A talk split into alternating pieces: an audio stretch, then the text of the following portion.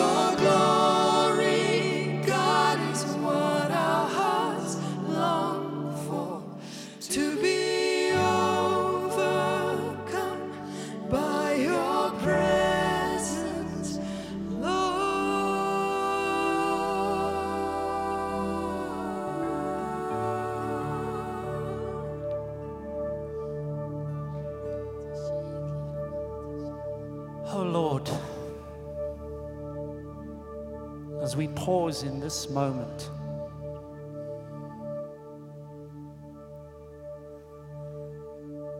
to be overcome by your presence.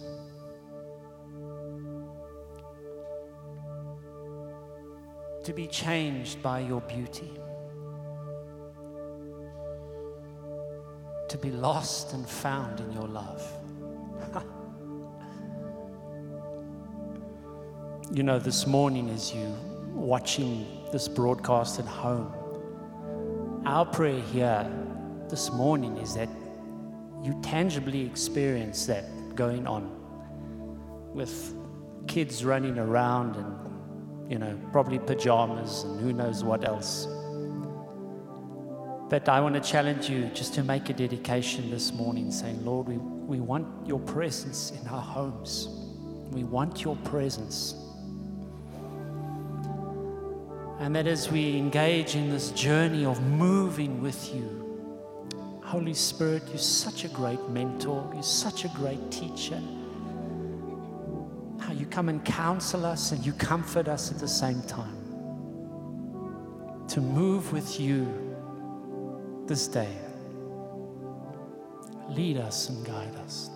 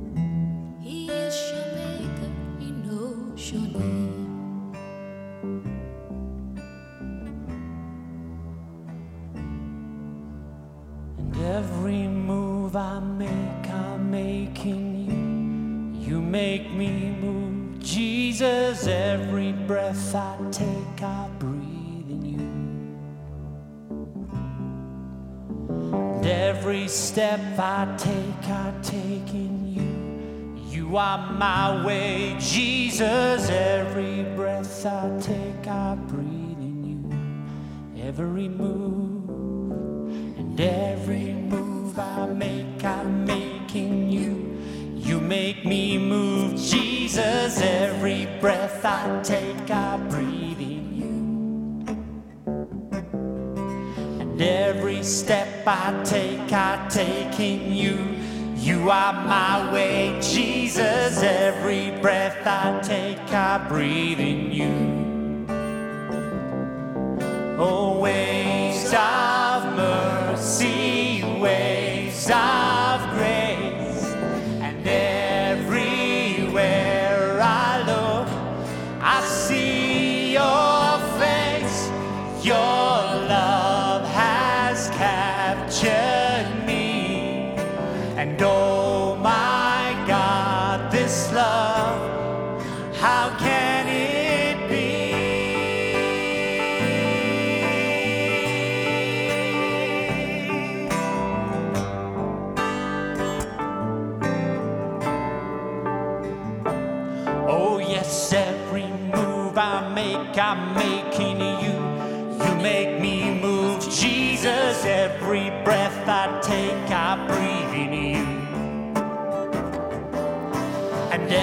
step I take.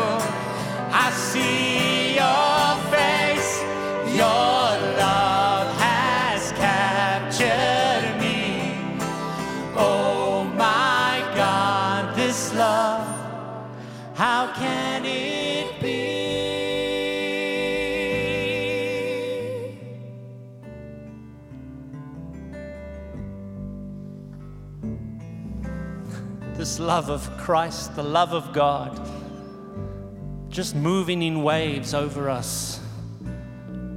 We receive, Lord, the moving of your waves, your love.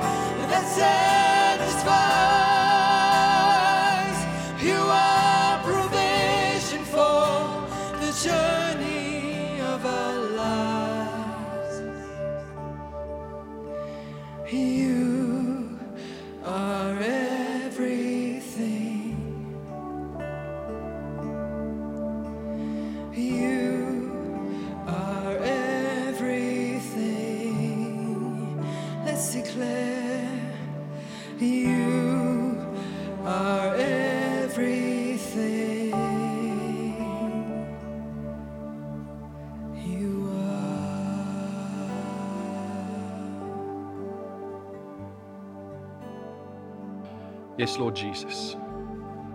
You are our Alpha, Omega, our beginning and our end. You are the first. You are the last. We thank you, Lord, for the courage we draw from the fact that all of our life, every aspect, every part of it, is in you. That there's nothing, Lord, that we are going through, that we are experiencing that is outside of the realms of your Lordship and of your love and your care for us. Come, Holy Spirit. Thank you that you make Jesus real to us in this moment right now. That each of us can know you personally, that can know your love for me, for my family, for the people I care about, Lord, that you love us. Thank you, Jesus. And therefore, we can love you and we give you our worship. We give you our hearts, we give you our lives, we give you everything because you are worthy. In Jesus' name. Amen. Well, one of the things we give to the Lord and the ways we love Him and worship Him is when we give our tithes and offerings. And as you have been doing so faithfully over just such a long period of time already, I want to encourage you to remain faithful in your worship of the Lord through your giving. So, right now, you will see on your screen just come the prompts and, uh, and just follow that. And please give uh, according to what you have desired in your heart, decided in your heart to give, and give cheerfully because He is our Lord and our Savior. So, thank you for giving. Hey, everybody. So, tomorrow we're starting with our week of prayer and fasting. Every year we do this, but this year it's going to be a bit different, but really very, very special. Uh, I want to invite you to please join us. Uh, a time of prayer is going to be so important and valuable for us at this juncture, particularly in the challenges we face. We believe God is wanting to do something to help us move forward and to move on with Him and the building of His kingdom. So, we're going to pray together. Obviously, it's going to happen digitally only, uh, not in in person places. And uh, we're going to tell you more about that. And there's also going to be fasting that's involved in it. And we, we're going to tell you. But to help me, just to communicate all of this with you, I've got Ben with us. Ben oversees our, our, community hub, which is our pastoral team, and they've been working really hard and putting all the stuff together. And uh, uh, so thankful for all their work. And so, Ben, won't you tell us a bit more about the week of prayer and fasting? Sure, thanks, Pastor Louis.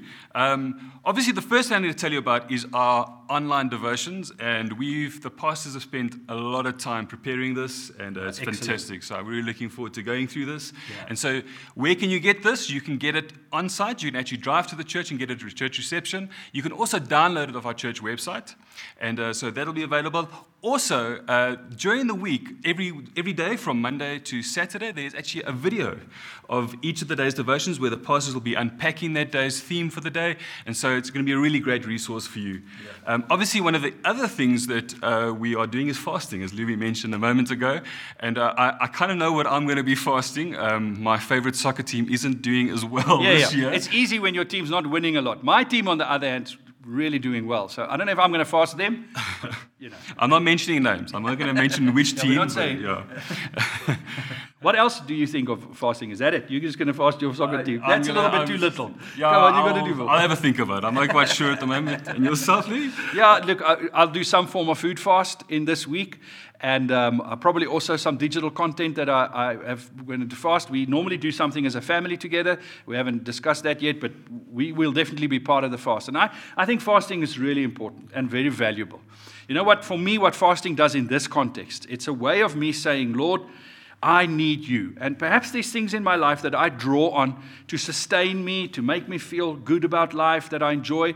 And I'm drawing away from those things to say, Lord, you are my only source. I, I need you more than anything else. That, I- think there's other components to fasting, but for me, that's a lot of what Yeah. this week's kind of fasting Absolutely. is about. Yeah. And I think obviously what's really important is on tomorrow, Monday, uh, we as a church, Yeah. all of us, we want to actually do a food fast. And so if you're able to, to actually fast food tomorrow. Not uh, fast food, yeah, you know, fast food. Yeah, it can be McDonald's. You can fast McDonald's, but uh, fast food. Uh, so we're going to do that tomorrow. If you uh, want to do a juice fast or something like that, you also can do that. But as a church, all of us, as many of us as possible, just to really, as a community, be doing that together. So we're really looking forward to. We we really trust the Lord's going to do something significant in our church, in our community. Yeah.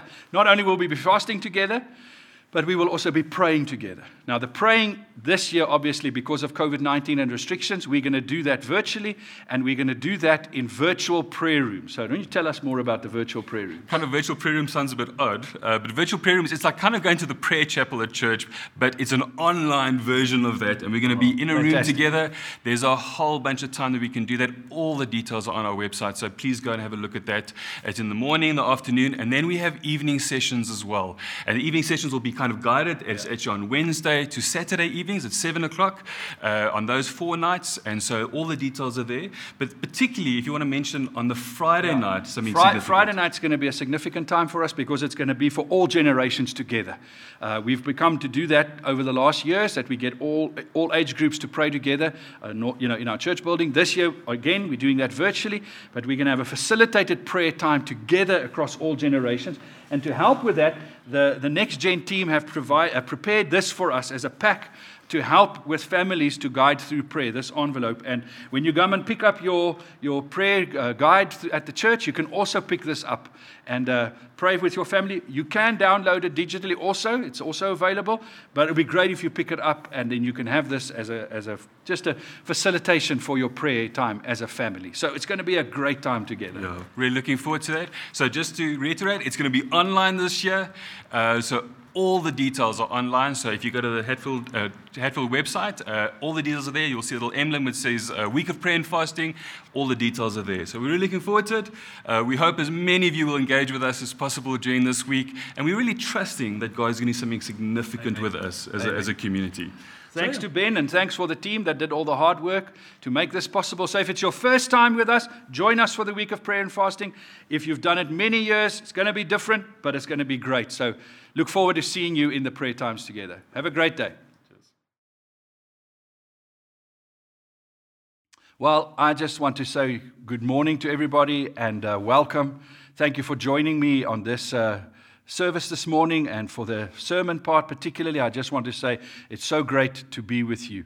Um, I know there's many people that uh, are joining us that may be new. Now, when we used to be on site together, then we'd do one of these things where normally in a church service they would say, if you're here for the first time, raise your hand, and then we'd give you something, some information about the church, or invite you for a cup of coffee, or, or something. And obviously, we, we're very limited at the moment. We can't do that. But I thought it would be so great if you are new, if, you, if perhaps it's your first time or you recently have started joining us on a Sunday in, in this uh, service time, uh, then won't you just drop a message right now? Even if it's just a hi or a wave, just we'd like to know you there. We're not going to, you know, do anything, but just like to know that you're there. It's so great for us. So, so that'll be fantastic. Right now in the comment section on, on, on social media, just say hi, and it will be great to just know, just be aware of you. That'll be so fantastic. Um, and you're joining us in our series that we started. Uh, this is the third week of our series entitled Moving with God, and today's message is Moved by the Spirit. And in this series, what we're doing is we're taking a look at the book of Acts. And we're drawing strength from those early believers in the New Testament that faced such tremendous challenges and obstacles and restrictions and difficulties, but yet they were able to do more than what is imaginable. And they were able to excel in their faith at that time. And they were able to see the kingdom of God and the movement of the church launched. No, no pressure that was placed on them or persecution that they were under or, or natural restrictions, geographic restrictions, cultural restrictions stopped them from being able to move forward uh, and respond to the movings of God in their time. And, and we want to be the same. We want to be people that are not pushed back by the challenges we face, by the, the difficulties we are going through right now. And I know that most people that are joining me today, that we, we are going through some form of difficulties. Our lives are restricted. We are not able to move as we want to. We, we have economic challenges. There's so many things that come against us. But I want to tell you the Spirit of God is not limited, and the Spirit of God is moving in our time. And He's moving in your life, and He wants to move through your life, and there's plans that He has for you, and nothing can stop that. If we are surrendered people and we follow the prompting and the working of the Holy Spirit, we too will overcome. And that's why we, we're doing this, this series, Move with God, because we want to be on the move. Even though we cannot move physically in many ways, but we want to move with God. And we want to take hold of the things that God has determined and planned for us. So I trust that you are finding strength and encouragement from this series. In, in the last three weeks, we've been in Acts 1 and Acts 2. Today, we're going to really spend most of the time in Acts 2. But I just want to remind you last week, I, I shared with you uh, Craig Keener's division of the book of Acts and really want to just uh, credit him again for a lot of the material I'm using is, is his material and his excellent studies that he did in the book of Acts. And uh, he, he gave the, the first two chapters of the book of Acts, he divided into these sections. Uh, it's going to come on your screen, so I'm not going to read the verses, but uh, just so that you remember that the, he spoke about the promise of Pentecost, the preparation of Pentecost, the proofs of Pentecost, the people of Pentecost, the prophecy of Pentecost, the preaching of Pentecost, and the purpose of Pentecost. And he divided the, the, the first two chapters in those sections. And today I want to talk a little bit more about the preparation of Pentecost, the proofs of Pentecost, and the people of Pentecost, and focus a little bit on that. Now, let's go to Acts 1, verse 23, and, and turn to the word and read from there. I'm just going to read the first three verses for us, and, and um, then we're going to just look at some of the dynamics that it is shown to us in here. In, a, in this, this falls in the section of preparation for Pentecost, preparation for the outpouring of the Holy Spirit. In Acts 1, verse 23, so they nominated two men Joseph, called Barsabbas, also known as Justus and Matthias. Then they prayed, Lord, you know everyone's heart. Show us which of these two you have chosen to take over the apostolic ministry, which Judas left to go where he belongs. Then they cast lots, and to lot to fell to Matthias, so he was added to the eleven apostles. I find it so encouraging that one of the first things the book of Acts deals with is leadership failure. Talk about the challenges that we face. One of the significant challenges we face as people is when our leaders fail.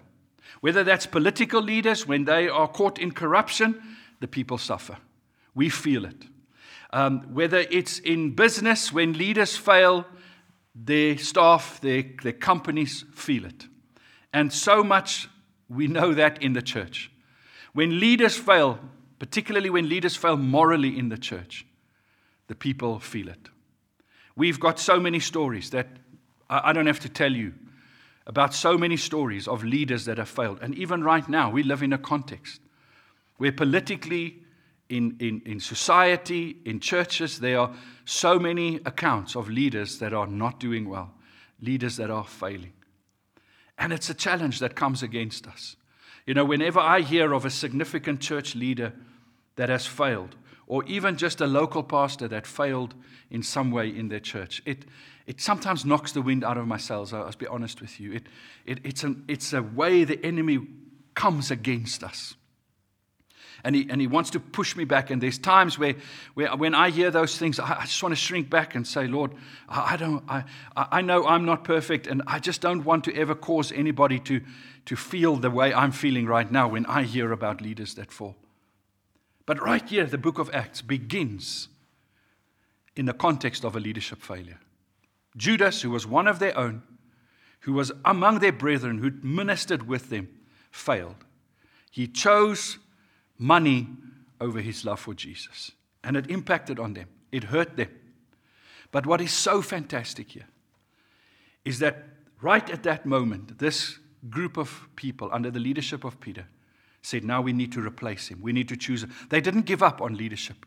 They didn't give up on the task at hand. They didn't say, oh, okay, well, one of our own failed, so we no longer have a right to say anything. we no longer have you know, credibility. We, we can't do this. No, they said, listen, we got to get back and we got to get moving and we got to work because there's, there's a job to be done and we need somebody to replace him.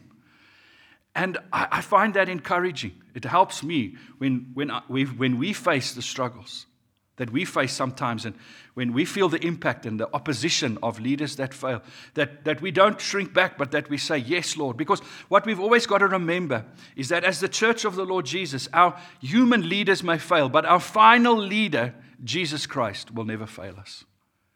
The, the true head of the church, our leader from which we derive everything, is faithful and will always be faithful. He will never fail. But Jesus chose that he will be represented by human beings that has the ability to fail. And this is his wisdom. And therefore, we have to understand and put that in the right place in our hearts that the perfect gospel is spread through imperfect instruments. The perfect Christ is represented by imperfect people. You and me, not just leaders, all of us we represent Jesus. We are the vehicles. The scripture talks about we have this treasure, this perfect treasure in jars of clay. Fragile, breakable, fallible jars of clay.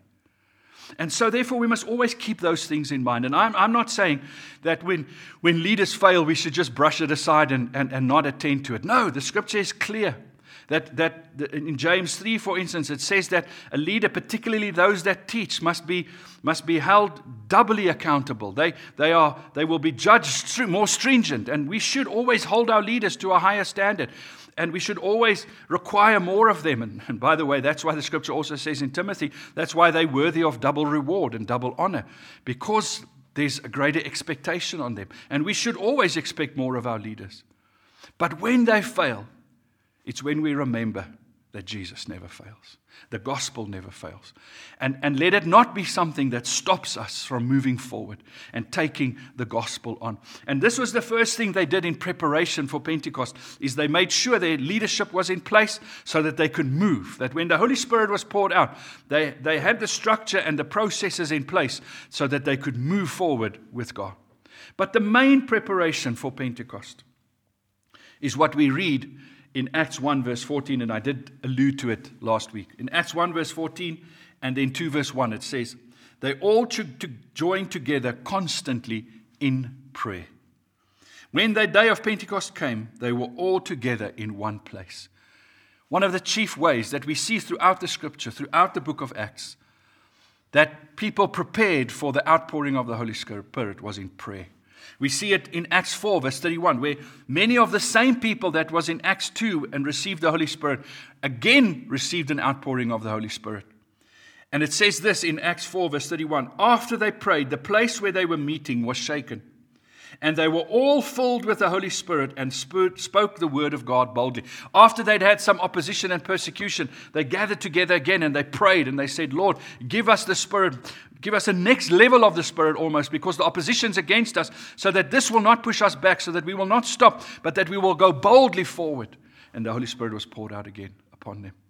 Prayer is the positioning of the believer towards the receiving of the Holy Spirit. I believe in prayer, when we come to the Lord in prayer, we, we, we empty ourselves, and then by asking, we fill ourselves with Him. The scripture is so great in Luke 11, verse 9 to 13. I'm just going to read it for you. So I say to you, ask and it will be given to you. Seek and you will find. Knock and the door will be opened to you. For everyone who asks receives. To one who seeks finds, and to one who knocks the door will be open. Which of your fathers, if your son asks for a fish, will give him a snake instead? Or if he asks for an egg, will give him a scorpion? Even then, though you are evil, know how to give, give good gifts to your children. How much more will your Father in heaven give the Holy Spirit to those who ask him? So the context where Jesus say, "Ask and you will receive," is about the Holy Spirit. Ask and you, the Holy Spirit will be given to you. And that's what we do in prayer. We come and we say, Lord, give us your Holy Spirit. We ask, we desire, we hunger, we thirst for the Holy Spirit. And that's why in, in both churches, we're having next week as the week, week of prayer and fasting uh, from, from Sunday, this, this Sunday, and uh, until the 7th of, uh, of February. We, we're taking a position of, of asking and of, of prayer and saying, Lord, we want your Holy Spirit. We need your Holy Spirit. We need a fresh outpouring of your Holy Spirit. We need your Holy Spirit to come and empower us, like you did with these believers, to overcome their obstacles, to overcome their challenges, to not be pushed back by the restrictions of their time. We need you, Holy Spirit, to come and empower us so that we will move beyond the restrictions that we face and the challenges. That we will step forward, that the, the wave of the gospel will continue in our time Come, Holy Spirit. We, we recognize, like I said last week, we cannot do this. We don't have the strength. We don't have what it takes on our own. We need you, Holy Spirit. Come, be poured out. So I want to invite you. Join us. We have great initiatives in both churches and, and join, with, if you're in the East Church, join the East Church program. If you're in the South Church, join the South Church program and, and be part of a, of a community that together comes in prayer and fasting and calls out to the Lord and say, Lord, we need you. We need your Holy Spirit. And that's what these people were doing. And so when they were praying together, they were showing the, the process, and this is one I've added, it's not part of Craig Keener's list, but the, the process of Pentecost. And the process goes like this. Rest, draw aside, wait upon the Lord, pray, ask, revive, and we're going to see that just now. The outpouring of the Holy Spirit that brings a, a reviving on God's people. And then from there, there's a rise and a moving that happens. So I want to say that's the process of Pentecost. It's to rest, to draw aside, to wait it's to be revived, it's to be strengthened, empowered, and it's to rise and go. And that's what Pentecost is about. And that's, you know, there's the every annual time of Pentecost, but I'm talking about Pentecost as in every day of our lives. We are filled with the Spirit and we move under the power and the grace of the Holy Spirit. So next week we're going to wait, we're going to pray so that God can move us. And I want to encourage you, please join us in that. But as they were praying, the scripture carries on in, in Acts 2, verse 2 to 4. Suddenly, suddenly. So they were praying, and suddenly, a sound like the blowing of a violent wind came from heaven and filled the whole house where they were sitting. They saw what seemed to be tongues of fire that separated and came to rest on each of them. All of them were filled with the Holy Spirit and began to speak in other tongues as the Spirit enabled them. All of them were filled with the Holy Spirit. And here we see the proofs of Pentecost. There, there are three manifestations that took place that represented who God is and God's power in that moment. The first one was the, the wind, the sound of a mighty rushing wind. And, and that, that theophany reminds us of God in the Old Testament. How he often was, was in the wind and represented his presence and his power was represented by a wind. Think of Ezekiel 37. Remember when Ezekiel was with the valley of the dry bones, and the Lord said to him, Prophesy over these dry bones. And then, and then the Lord said to him, Pray that the wind will come and that the wind will, will fill their, their, with their lungs with air and that they would become alive, that they will be revived. And that's what the, the wind represents it's the reviving, life giving resurrection power of God. And may we, we have the Spirit of God come, revive us. The second proof, the sign that we had of Pentecost in that moment was the flames of fire, the tongues of fire that came upon them. This, this representation, another epi- uh, theophany of who God is. That often in the Old Testament represented fire, represented his purity, his holiness, his cleansing power. And so these people were right there in a place where they were being revived and refreshed and purified at the same time from their, from their understanding of what the Old Testament images represented. Now, it is noteworthy that these two signs of the first outpouring of the Pentecost is not mentioned again in the book of Acts. We don't see it when other occasions where the Spirit is poured out that it necessarily describe this. But that doesn't necessarily mean that it, that it was only for that moment and never again. It's interesting that there are a couple of recorded points in history where revivals took place on the earth, where, where wind and fire was seen again. In, uh, in the 1960s, there was a revival in Indonesia, uh, in West Timor, and there was re- records of the Holy Spirit being poured out in wind and fire. In the, in the beginning, in the first part of the, of the 20th century, in the early 1900s, there was a, a revival that took place in India and uh, it, this revival that uh, happened under a lady by the name of Pandita Ramabai. And she was a quiet, soft spoken lady. But when they were in a, an orphanage, uh, the Holy Spirit began to be poured out. And the, the fire was seen. There's an account of a, of a lady by the name of um, uh, Miss J. Abrahams that came from Australia. And uh, she was praying for a period of time, uh, quite a long while, for the outpouring of the Spirit. And one morning she was praying with a group of the girls, um, and she was praying, and suddenly uh, she was engulfed in flames to the point where one of the girls said that she went, ran to the corner of the room to get a bucket of water to pour it over this girl. And then she realized she wasn't on fire, it was the Holy Spirit. When the Spirit of God moves, there's manifestations of the presence of God. Sometimes things that we don't understand, sometimes things that, that, that doesn't quite fit into our uh, perspectives and, and how we see things because it's supernatural. But where the Spirit of God moves, you see the actions, the, the working of. Not always. Sometimes the Spirit of God moves like the wind, the scripture says, that you see the effects of the wind, but you don't quite see the wind. Sometimes it's, it's quiet, sometimes it's, it's very visible. But there are times where the Spirit of God moves. And then, of course, there was the third manifestation, which was, in a sense, the most important manifestation because it's the one that is the most often repeated. And, and I'll tell you why, and this is also now I think it was the most important. And that's the outpouring of tongues. And in this occasion, the tongues that was poured out were actual languages. Later on in the, in the book of Acts and in the New Testament, we read about the heavenly language, which is tongues which is not intelligible to people. And, and that's a different kind of tongues. This is a tongues that is poured out upon these people in that moment where they suddenly burst forth in the languages of the people that were present. And, and we read about it here in uh, Acts 2, verse 5 to 8. Now they were staying in Jerusalem, God fearing Jews from every nation under heaven. When they heard this sound, a crowd came together in bewilderment because each one of them heard their own language being spoken. Utterly amazed, they asked, Aren't all these who are speaking, uh, speaking Galileans? Then how is it that each of us hears them in our native language? Parthians, Medes, Elamites, residents of Mesopotamia, Judea and Cappadocia, Pontus and Asia, Phrygia and Pamphylia, Egypt, and the parts of Libya near Cyrene, visitors from Rome, both Jew, Jews and converts to Judaism, Cretans and Arabs. We hear them declaring the wonders of God in our own tongues. Amazed and perplexed, they asked one another, What does this mean? I love that question. What does this mean? And you see, that's what so often happens.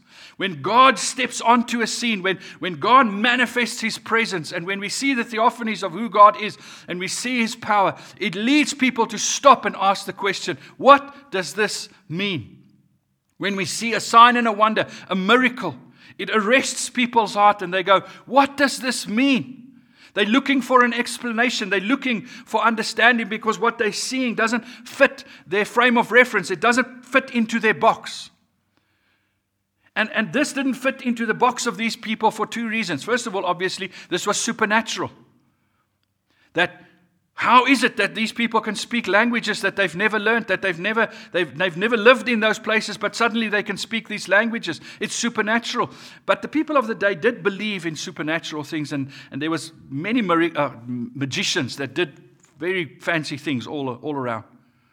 Probably the bigger thing that baffled them was the fact that they were hearing the gospel in their own language. You see, because for them, in their understanding, the gospel, the kingdom of God, was a Jewish kingdom.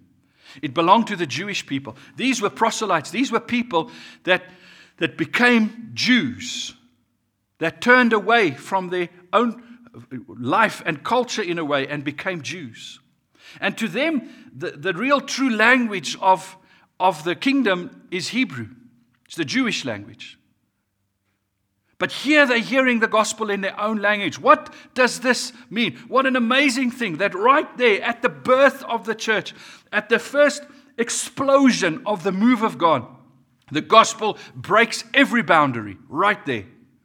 And right there, we are told from the beginning that this is a gospel for all nations. This is a gospel that does not belong to one group and not others, but this is a gospel for everybody. That reconciliation between groups and ethnicities is happening right there because every person hears the gospel in their own language. I can come. I don't have to first learn Hebrew to understand the gospel. I don't have to first learn how to read Hebrew to read the scripture in my own language, in my, which is the, the, the, the birthplace of my culture, which is the communication of my humanity.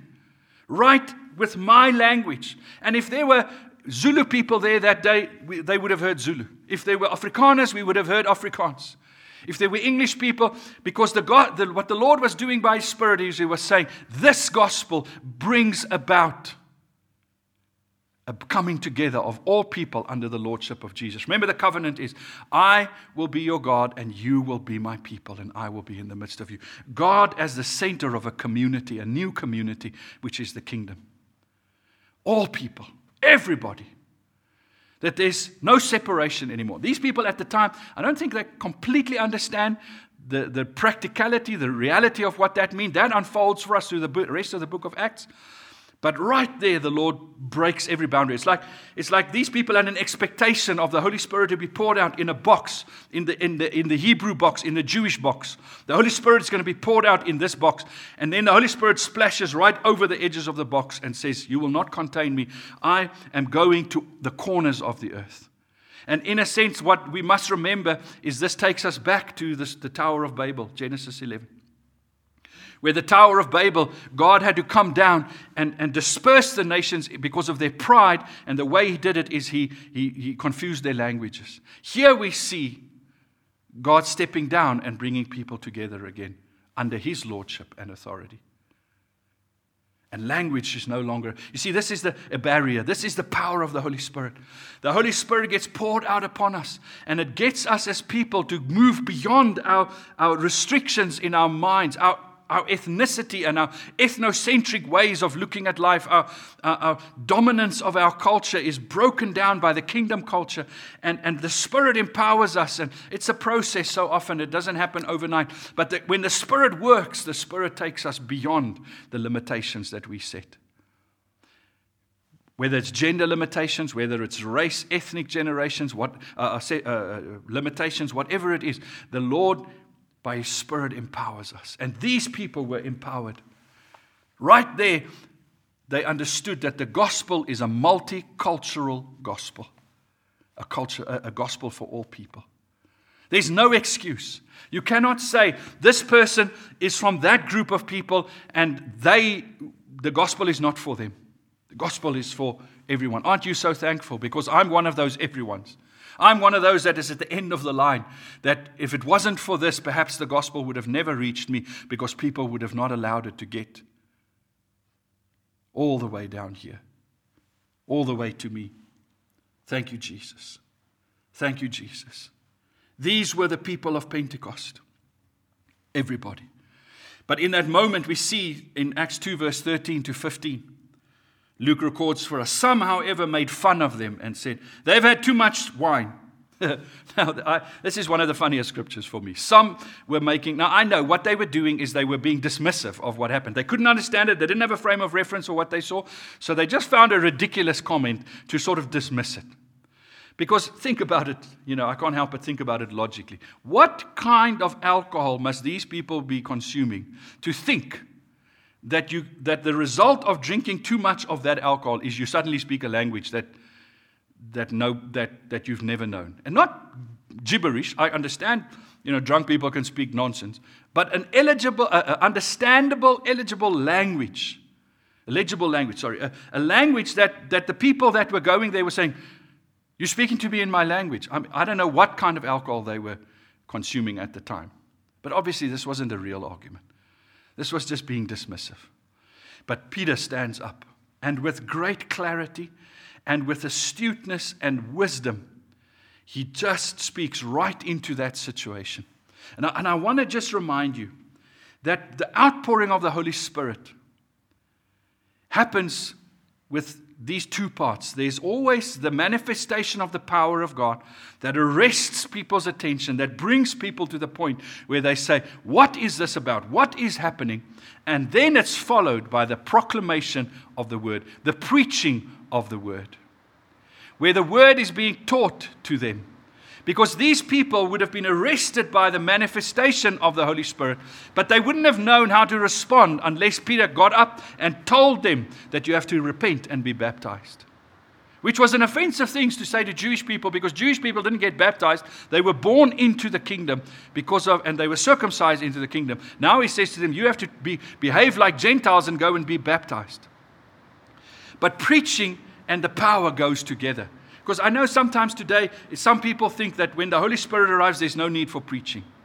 Now, I know there's times where you can't preach because the power of the Holy Spirit is so real. I've had times in services where I had a sermon prepared and I couldn't preach because the Spirit of God was there. But that doesn't mean preaching is less, they go hand in hand. And so Peter gets up here and he begins to proclaim the truth to them. And we read it um, in, uh, in Acts 2, uh, sorry, from verse 14. Then Peter stood up with the eleven, raised his voice, and addressed the crowd Fellow Jews, and all of you who live in Jerusalem, let me explain this to you. Listen carefully to what I say. It needed explanation. These people are not drunk as you suppose. It's only nine o'clock in the morning. Your, your, your, your statement is ridiculous. No, this is what was spoken by the prophet Joel. I'm, I'm reading from verse 16. In the last days, God says, I will pour out my spirit on all people. Your sons and daughters will prophesy, your young men will see visions, and your old men will dream dreams. Even on my servants, both men and women, I will pour out my spirit in those days, and they will prophesy. Peter helps these Jewish people make the link right to what was prophesied in the Old Testament. And he says, What you're experiencing right now is what the Old Testament prophets told us would happen. This is that which they spoke of. The Spirit of God is being poured out upon all people, men and women, all nations, so that they may prophesy. Now, today, when we hear the word prophesy, our mind so often goes to what I would call personal prophecy. And, and you know, when somebody helps me and prays for me, gives me a word, helps me understand God's will for my life, helps me understand perhaps what God is doing in my life and what it may lead to. And, and while that is a very important part of prophecy, we must remember that the, the, the basket of prophecy, what prophecy really is, is telling people about who God is and what His will is. And the Old Testament prophets, David was a prophet. He didn't prophesy as much as, you know, foretell the future, but he, he showed, he lived, he told people who God was. To be a witness in the New Testament is to operate in the spirit of prophecy. You need the spirit of prophecy. The Holy Spirit is the spirit of prophecy. And the spirit of prophecy is poured out upon us so that each of us, every believer, every man, every woman, every child, can stand up and prophetically speak, This is who God is, and draw people, explain to people, make people understand and know who God is and what His will is. So when you are out there and the Lord opens an opportunity for you, and you're praying and seeking uh, an opportunity to, to go and witness to somebody, to tell them about Jesus, you require the spirit of prophecy in that moment. You require the Spirit of God to come upon you to help you to speak into that situation, to, re- to be the one that reveals the kingdom of God to them. And this is what, what, what Peter is saying here. What you are seeing right here is the same spirit that came upon the prophets of the Old Testament, is the same spirit that is being poured out upon these people. But now, instead of it being a select few, it will be on all people, all men. There's no discrepancy. As long as you are a child and a follower of Jesus, the spirit is given to you, and the spirit can come, and the spirit will empower you to stand up and to prophesy, to tell who God is, to step forward in the spirit of prophecy to make God known and to make His will known to the people around us. You are a prophet of God in this sense. There's the office of the prophet, which is something different. There's the gift of prophecy, which is something different. But in its core, in its beginning, in its level one, we all have become the prophets of God because you are the voice of God. You are the representation of the kingdom in your context and your sphere of influence. You may be the only one that will be the prophet that takes to the people in your workplace or in your family or in your place of, of, of uh, re- relaxation or wherever, that you may be the only person that steps forward in that space, empowered by the Holy Spirit to speak about who God is. Now, I know we don't always speak because that's the leading of the Holy Spirit that we require. But we're always ready to speak. We must always be ready as followers of Christ, like Peter was here, to stand up under the power of the Holy Spirit. And that's why we need the Holy Spirit, because some of us, you know, we, we find it so difficult to talk about we don't think we know enough we don't we're not courageous enough we you know whatever and, and we hold back and we don't want to talk about jesus but that's where we need the holy spirit. The holy spirit comes and and helps us he teaches us what we need to know and in that moment the scripture says he will tell you what to say uh, when it's needed and we stand up and we say lord this is who god is. So i want to invite you.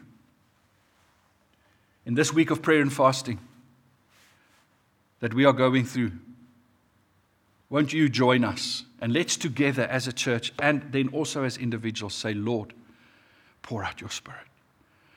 We are facing opposition. Our culture is growingly uncomfortable with Christianity and growingly pushing against everything that we believe. We are restricted right now because of COVID 19. Missionaries can't travel. Some of us don't see our colleagues at work, and, and we've been praying for them, but we don't have the opportunities to share with them. We are fearing death at the moment and the reality of so many people dying. Our economy is struggling and faltering, and, and many of us are just trying to make ends meet, and we don't quite know how, how tomorrow we're going to make it till tomorrow and what tomorrow is going to look like. We have social upheaval. But thank you, Holy Spirit we call upon the name, through the name of Jesus, we call upon the Father and we say, Lord, give us your Spirit. And you said, Lord, in your word, that if we are evil, know how to give good gifts to our children when they ask, how much more will our Father give us the Spirit when we ask? We don't have to be afraid that some funny spirits are going to, when, this, when we ask God for the Spirit, that's what He gives us, is the Holy Spirit. So, right now, I want to pray. And as we go into this week of prayer and fasting, and again, there's more information coming at the end of our service, and please make sure that you, that you, you know, read the emails that we send you and the, and the social media and everything that tells you about all the occasions and how we're praying. We've got really fantastic things lined up. But let's pray together. So join us in this week, but join me right now as I pray. I want, I want to ask you just open your heart in this moment and just say, Holy Spirit, I need you.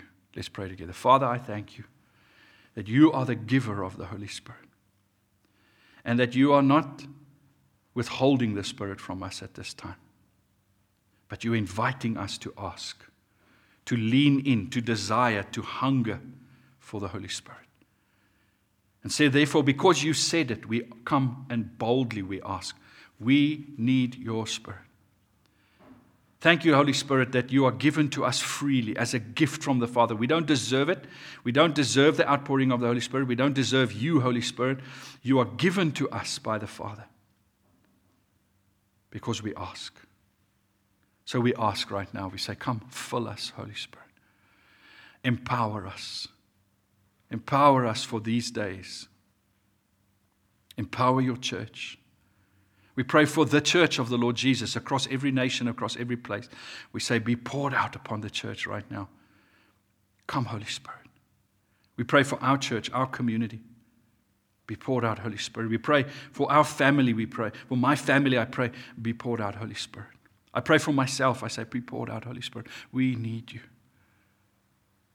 Come, Holy Spirit. Won't you just take a moment and just let's wait on the Holy Spirit, just for a moment. Because right now, even some of you may receive the Holy Spirit. And it may be that He gives you a gift, uh, the gift of tongues, or, or some other gifting that He may give according to His wisdom and desire for the good of the church. Let's just wait upon Him. Kore baba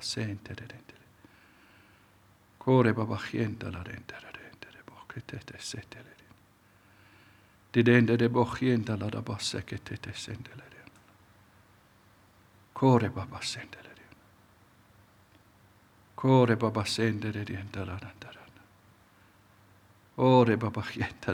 re re sete le rente re. Kete le rente. Thank you, Jesus. I'm certainly just experiencing the presence of the Lord right now. Wow, thank you, Jesus. I trust that right where you are, you're experiencing the presence of the Lord. And let's push in this week. Let's draw aside in fasting. Let's draw aside in prayer and call out for the Holy Spirit. Thank you for being with me today. May we have a fantastic week together in the presence of the Lord. And I pray for you that whatever obstacles you will face, whatever challenges you will face, that you will experience the grace and the power of the Lord in Jesus' name. See you through the week. Bless you.